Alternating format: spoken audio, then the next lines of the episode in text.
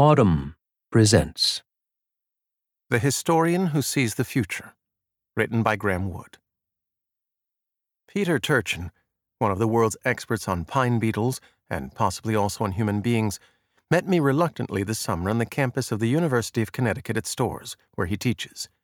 Like many people during the pandemic, he preferred to limit his human contact. He also doubted whether human contact would have much value anyway, when his mathematical models could already tell me everything I needed to know. But he had to leave his office sometime. "One way you know I am Russian is that I cannot think sitting down," he told me. "I have to go for a walk." Neither of us had seen much of anyone since the pandemic had closed the country several months before. The campus was quiet. A week ago, it was even more like a neutron bomb hit, Turchin said. Animals were timidly reclaiming the campus, he said. Squirrels, woodchucks, deer, even an occasional red-tailed hawk. During our walk, groundskeepers and a few kids on skateboards were the only other representatives of the human population in sight. The year 2020 has been kind to Turchin, for many of the same reasons that has been hell for the rest of us. Cities on fire, elected leaders endorsing violence, homicides surging. To a normal American, these are apocalyptic signs. To Turchin, they indicate that his models, which incorporate thousands of years of data about human history, are working. Not all of human history, he corrected me once, just the last 10,000 years. He has been warning for a decade that a few key social and political trends portend an age of discord, civil unrest and carnage worse than most Americans have experienced. In 2010, he predicted that the unrest would get serious around 2020, and that it wouldn't let up until those social and political trends reversed.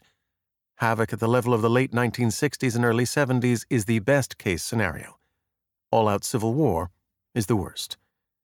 The fundamental problems, he says, are a dark triad of social maladies: a bloated elite class with too few elite jobs to go around, declining living standards among the general population, and a government that can't cover its financial positions.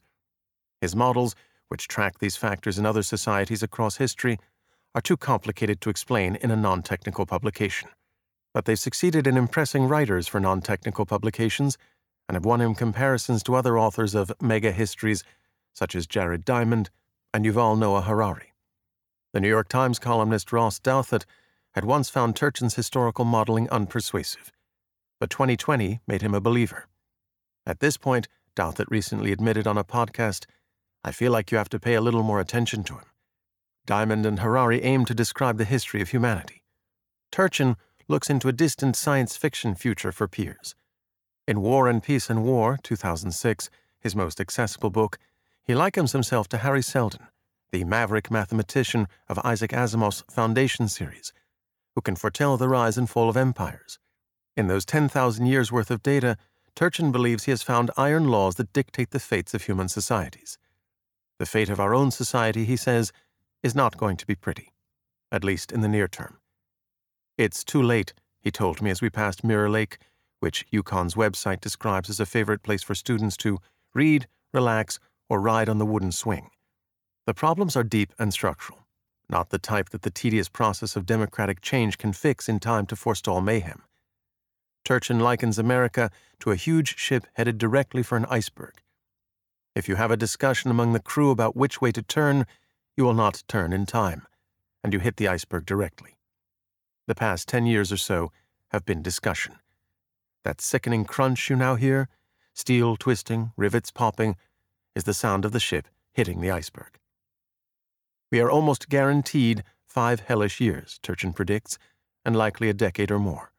The problem, he says, is that there are too many people like me. "You are ruling class," he said, with no more rancor than if he had informed me that I had brown hair, or a slightly newer iPhone than his. Of the 3 factors driving social violence, Turchin stresses most heavily elite overproduction, the tendency of a society's ruling classes to grow faster than the number of positions for their members to fill. One way for a ruling class to grow is biologically. Think of Saudi Arabia, where princes and princesses are born faster than royal roles can be created for them. In the United States, elites overproduce themselves through economic and educational upward mobility. More and more people get rich, and more get educated. Neither of these sounds bad on its own. Don't we want everyone to be rich and educated? The problems begin when money and Harvard degrees become like royal titles in Saudi Arabia. If lots of people have them, but only some have real power, the ones who don't have power eventually turn on the ones who do. In the United States, Turchin told me, you can see more and more aspirants fighting for a single job at, say, a prestigious law firm, or in an influential government sinecure, or, here it got personal, at a national magazine. Perhaps seeing the holes in my t-shirt, Turchin noted that a person can be part of an ideological elite rather than an economic one. He doesn't view himself as a member of either. A professor reaches at most a few hundred students, he told me. You reach hundreds of thousands. Elite jobs do not multiply as fast as elites do. There are still only 100 Senate seats, but more people than ever have enough money or degrees to think they should be running the country. You have a situation now where there are many more elites fighting for the same position, and some portion of them will convert to counter-elites, Turchin said. Donald Trump, for example, may appear elite, rich father, Wharton degree, gilded commodes, but Trumpism is a counter-elite movement. His government is packed with credentialed nobodies who were shut out of previous administrations, sometimes for good reasons and sometimes because the Groton-Yale establishment simply didn't have any vacancies. Trump's former advisor and chief strategist Steve Bannon, Turchin said, is a paradigmatic example of a counter-elite. He grew up working class, went to Harvard Business School, and got rich as an investment banker and by owning a small stake in the syndication rights to Seinfeld. None of that translated to political power until he allied himself with the common people. He was a counter-elite who used Trump to break through, to put the white working males back in charge, Turchin said. Elite overproduction creates counter-elites, and counter-elites look for allies among the commoners. If commoners' living standards slip, not relative to the elites, but relative to what they had before, they accept the overtures of the counter-elites and start oiling the axles of their tumbrils. Commoners' lives grow worse, and the few who try to pull themselves onto the elite lifeboat are pushed back into the water by those already aboard. The final trigger of impending collapse, Turchin says, tends to be state insolvency. At some point, rising insecurity becomes expensive. The elites have to pacify unhappy citizens with handouts and freebies, and when these run out, they have to police dissent and oppress people. Eventually, the state exhausts all short-term solutions, and what was heretofore a coherent civilization disintegrates. Turchin's prognostications would be easier to dismiss as barstool theorizing if the disintegration were not happening now, roughly as the seer of stores foretold 10 years ago. If the next 10 years are as seismic as he says they will be, his insights will have to be accounted for by historians and social scientists, assuming, of course, that there are still universities left to employ such people. Turchin was born in 1957 in Obninsk, Russia, a city built by the Soviet state as a kind of nerd haven, where scientists could collaborate and live together. His father, Valentin, was a physicist and political dissident, and his mother, Tatyana, had trained as a geologist. They moved to Moscow when he was 7, and in 1978 fled to New York as political refugees. There they found a community that spoke the household language, which was science. Valentin taught at the City University of New York, and Peter studied biology at NYU and earned a zoology doctorate from Duke. Turchin wrote a dissertation on the Mexican bean beetle, a cute ladybug-like pest that feasts on legumes in areas between the United States and Guatemala. When Turchin began his research in the early 1980s, ecology was evolving in a way that some fields already had. The old way to study bugs was to collect them and describe them, count their legs, measure their bellies, and pin them to pieces of particle board for future reference. Go to the Natural History Museum in London, and in the old storerooms you can still see the shelves of bell jars and cases of specimens. In the 70s, the Australian physicist Robert May had turned his attention to ecology and helped transform it into a mathematical science, whose tools included supercomputers along with butterfly nets and bottle traps. Yet in the early days of his career, Turchin told me, the majority of ecologists were still quite math-phobic.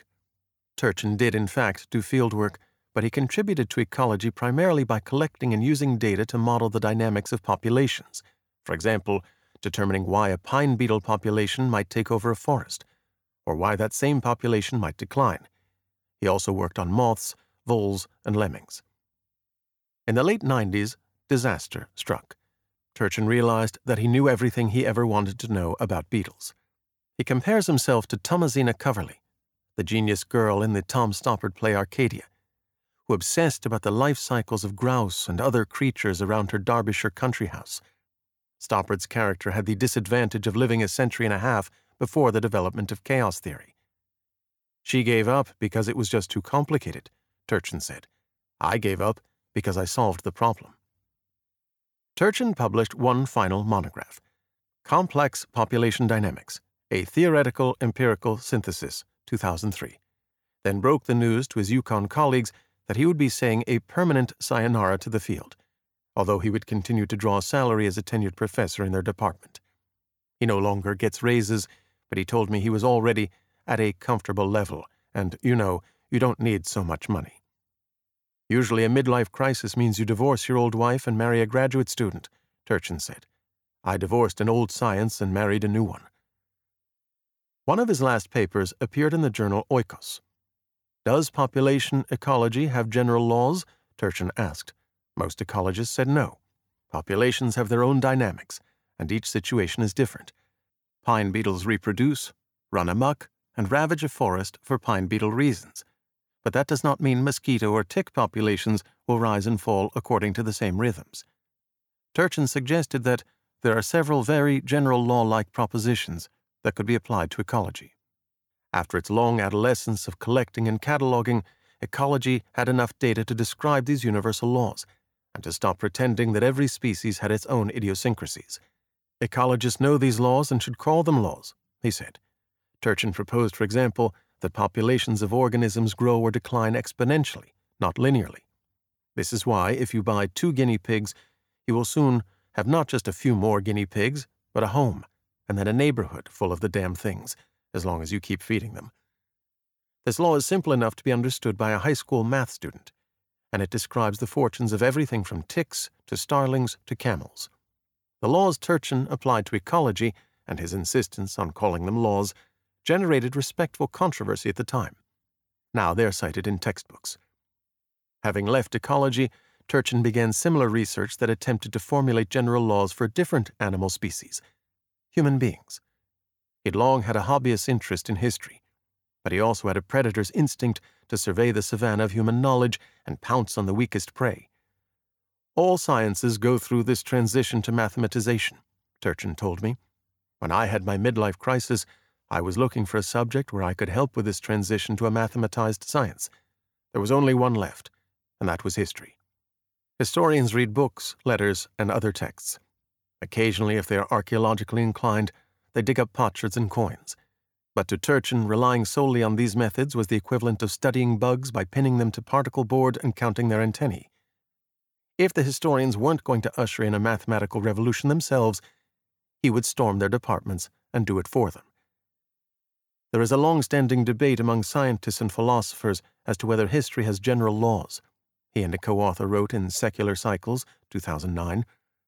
A basic premise of our study is that historical societies can be studied with the same methods physicists and biologists use to study natural systems. Turchin founded a journal, Cliodynamics, dedicated to the search for general principles explaining the functioning and dynamics of historical societies. The term is his coinage. Clio is the muse of history. He had already announced the discipline's arrival in an article in Nature, where he likened historians reluctant to build general principles to his colleagues in biology, who care most for the private life of warblers. Let history continue to focus on the particular, he wrote. Cliodynamics would be a new science. While historians dusted bell jars in the basement of the university, Turchin and his followers would be upstairs answering the big questions. To seed the journal's research, Turchin masterminded a digital archive of historical and archaeological data. The coding of its records requires finesse, he told me, because, for example, the method of determining the size of the elite aspirant class of medieval France might differ from the measure of the same class in the present-day United States. For medieval France, a proxy is the membership in its noble class, which became glutted with second and third sons who had no castles or manors to rule over.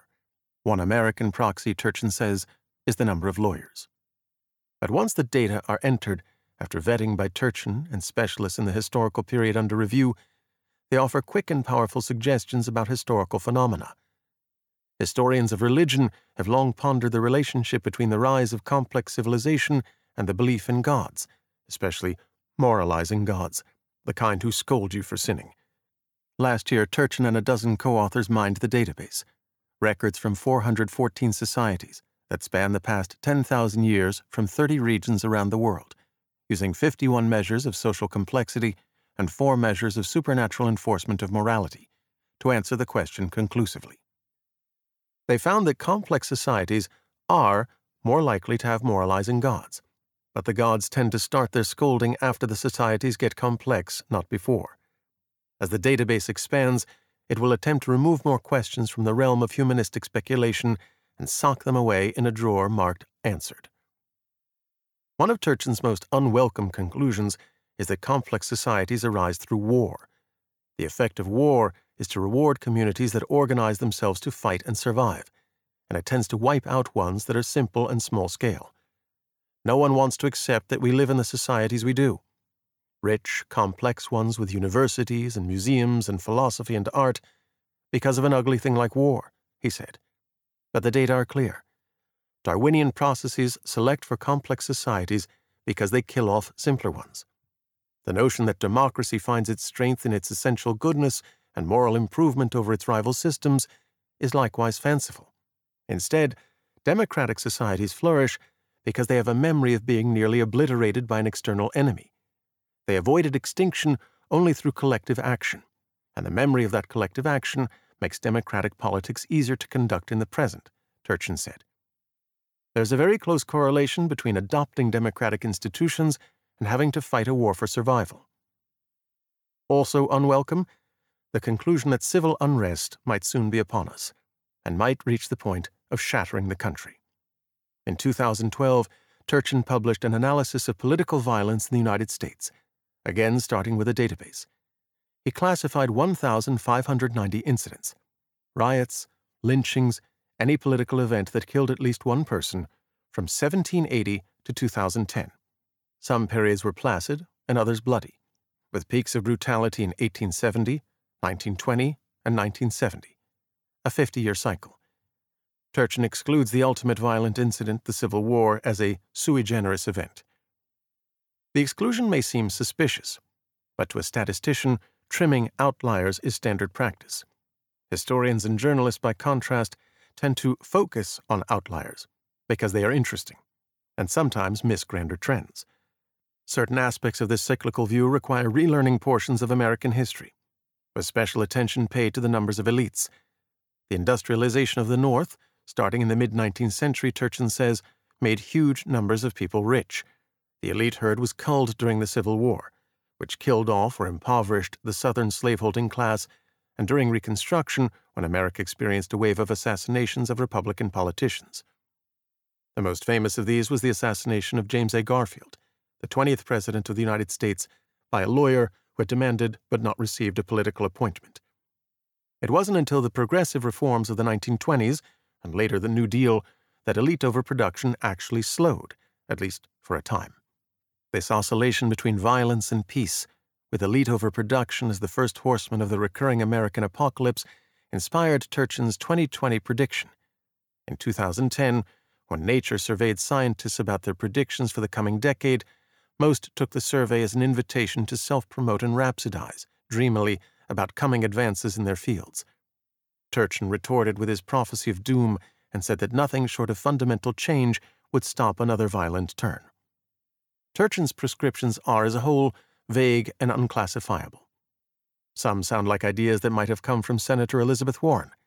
Tax the elites until there are fewer of them, while others, such as a call to reduce immigration to keep wages high for American workers, resemble Trumpian protectionism. Other policies are simply heretical. He opposes credential-oriented higher education, for example, which he says is a way of mass-producing elites without also mass-producing elite jobs for them to occupy. Architects of such policies, he told me, are creating surplus elites, and some become counter-elites. A smarter approach would be to keep the elite numbers small and the real wages of the general population on a constant rise. How to do that? Turchin says he doesn't really know, and it isn't his job to know. I don't really think in terms of specific policy, he told me. We need to stop the runaway process of elite overproduction, but I don't know what will work to do that, and nobody else does. Do you increase taxation, raise the minimum wage, universal basic income? He conceded that each of these possibilities would have unpredictable effects. He recalled a story he'd heard back when he was still an ecologist. The Forest Service had once implemented a plan to reduce the population of bark beetles with pesticide, only to find that the pesticide killed off the beetles' predators even more effectively than it killed the beetles. The intervention resulted in more beetles than before. The lesson, he said, was to practice adaptive management, changing and modulating your approach as you go. Eventually, Turchin hopes, our understanding of historical dynamics will mature to the point that no government will make policy without reflecting on whether it is hurtling towards a mathematically preordained disaster. He says he could imagine an Asimovian agency that keeps tabs on leading indicators and advises accordingly. It would be like the Federal Reserve, but instead of monitoring inflation and controlling monetary supply, it would be tasked with averting total civilizational collapse. Historians have not, as a whole, accepted Turchin's terms of surrender graciously. Since at least the 19th century, the discipline has embraced the idea that history is irreducibly complex, and by now most historians believe that the diversity of human activity will foil any attempt to come up with general laws, especially predictive ones. As Joe Gouldy, a historian at Southern Methodist University, put it to me, some historians regard Turchin the way astronomers regard Nostradamus. Instead, each historical event must be lovingly described, and its idiosyncrasies understood to be limited in relevance to other events. The idea that one thing causes another, and that the causal pattern can tell you about sequences of events in another place or century, is foreign territory. One might even say that what defines history as a humanistic enterprise is the belief that it is not governed by scientific laws, that the working parts of human societies are not like billiard balls, which, if arranged at certain angles and struck with a certain amount of force, will invariably crack just so and roll toward a corner pocket of war or a side pocket of peace.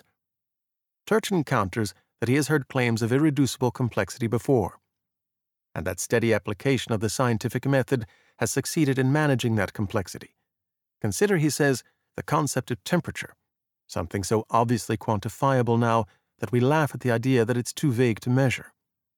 Back before people knew what temperature was, the best thing you could do is to say you're hot or cold, Turchin told me. The concept depended on many factors: wind, humidity, ordinary human differences in perception. Now we have thermometers. Turchin wants to invent a thermometer for human societies that will measure when they are likely to boil over into war. One social scientist who can speak to Turchin in his own mathematical argot is Dingxin Zhao, a sociology professor at the University of Chicago, who is, incredibly, also a former mathematical ecologist. He earned a doctorate modeling carrot weevil population dynamics before earning a second doctorate in Chinese political sociology. I came from a natural science background, Zhao told me, and in a way I am sympathetic to Turchin. If you come to social science from natural sciences, you have a powerful way of looking at the world, but you may also make big mistakes. Zhao said that human beings are just much more complicated than bugs. Biological species don't strategize in a very flexible way, he told me. After millennia of evolutionary R&D, a woodpecker will come up with ingenious ways to stick its beak into a tree in search of food. It might even have social characteristics. An alpha woodpecker might strong-wing beta woodpeckers into giving it first dibs on the tastiest termites. But humans are much wilier social creatures, Zhao said. A woodpecker will eat a termite, but it will not explain that he is doing so because it is his divine right. Humans pull ideological power moves like this all the time, Zhao said. And to understand the decisions of a Donald Trump or a Xi Jinping, a natural scientist has to incorporate the myriad complexities of human strategy, emotion, and belief. I made that change, Zhao told me, and Peter Turchin has not. Turchin is nonetheless filling a historiographical niche left empty by academic historians with allergies, not just to science, but to a wide-angle view of the past. He places himself in a Russian tradition prone to thinking sweeping Tolstoyan thoughts about the path of history. By comparison, American historians mostly look like microhistorians. Few would dare to write a history of the United States, let alone one of human civilization. Turchin's approach is also Russian or post-Soviet in its rejection of the Marxist theory of historical progress that had been the official ideology of the Soviet state. When the USSR collapsed, so too did the requirement that historical writing acknowledge international communism as the condition toward which the arc of history was bending. Turchin dropped ideology altogether, he says. Rather than bending toward progress, the arc in his view bends all the way back on itself, in a never-ending loop of boom and bust. This puts him at odds with American historians, many of whom harbor an unspoken faith that liberal democracy is the end state of all history. Writing history in this sweeping, cyclical way is easier if you are trained outside the field. If you look at who is doing these mega-histories, more often than not, it's not actual historians. Walter Scheidel, an actual historian at Stanford, told me. Scheidel, whose books span millennia, takes Turchin's work seriously and has even co-written a paper with him. Instead, they come from scientific fields, where these taboos do not dominate. The genre's most famous book, Guns, Germs, and Steel, 1997, beheld 13,000 years of human history in a single volume. Its author, Jared Diamond, spent the first half of his career as one of the world's foremost experts on the physiology of the gallbladder. Stephen Pinker, a cognitive psychologist who studies how children acquire parts of speech, has written a mega-history about the decline of violence across thousands of years and about human flourishing since the Enlightenment. Most historians I asked about these men, and for some reason mega-history is nearly always a male pursuit, used terms like laughingstock and patently tendentious to describe them. Pinker retorts that historians are resentful of the attention disciplinary carpetbaggers like himself have received for applying scientific methods to the humanities and coming up with conclusions that had eluded the old methods. He is skeptical of Turchin's claims about historical cycles, but he believes in data-driven historical inquiry. Given the noisiness of human behavior and the prevalence of cognitive biases, it's easy to delude oneself about a historical period or trend by picking whichever event suits one's narrative, he says. The only answer is to use larger datasets. Pinker thanks traditional historians for their work collating these datasets. He told me in an email that they deserve extraordinary admiration for their original research, brushing the mouse shit off moldy court records in the basement of town halls, as one historian put it to me. He calls not for surrender, but for a truce. There's no reason that traditional history and data science can't merge into a cooperative enterprise. Pinker wrote, "Knowing stuff is hard. We need to use every available tool." Gouldy, the Southern Methodist University professor, is one scholar who has embraced tools previously scorned by historians. She is a pioneer of data-driven history that considers timescales beyond a human lifetime. Her primary technique is the mining of texts. For example, sifting through the millions and millions of words captured in parliamentary debate in order to understand the history of land use in the final century of the British Empire. Gouldy may seem a potential recruit to Cliodynamics, but her approach to data sets is grounded in the traditional methods of the humanities. She counts the frequency of words, rather than trying to find ways to compare big fuzzy categories among civilizations. Turchin's conclusions are only as good as his databases, she told me, and any database that tries to code something as complex as who constitutes a society's elites, then tries to make like-to-like comparisons across millennia and oceans, will meet with skepticism from traditional historians, who deny that the subject to which they have devoted their lives can be expressed in Excel format. Turchin's data are also limited to big-picture characteristics observed over 10,000 years, or about 200 lifetimes. By scientific standards, a sample size of 200 is small, even if it is all humanity has. Yet 200 lifetimes is at least more ambitious than the average historical purview of only one. And the reward for that ambition, in addition to the bragging rights for having potentially explained everything that has ever happened to human beings, includes something every writer wants: an audience.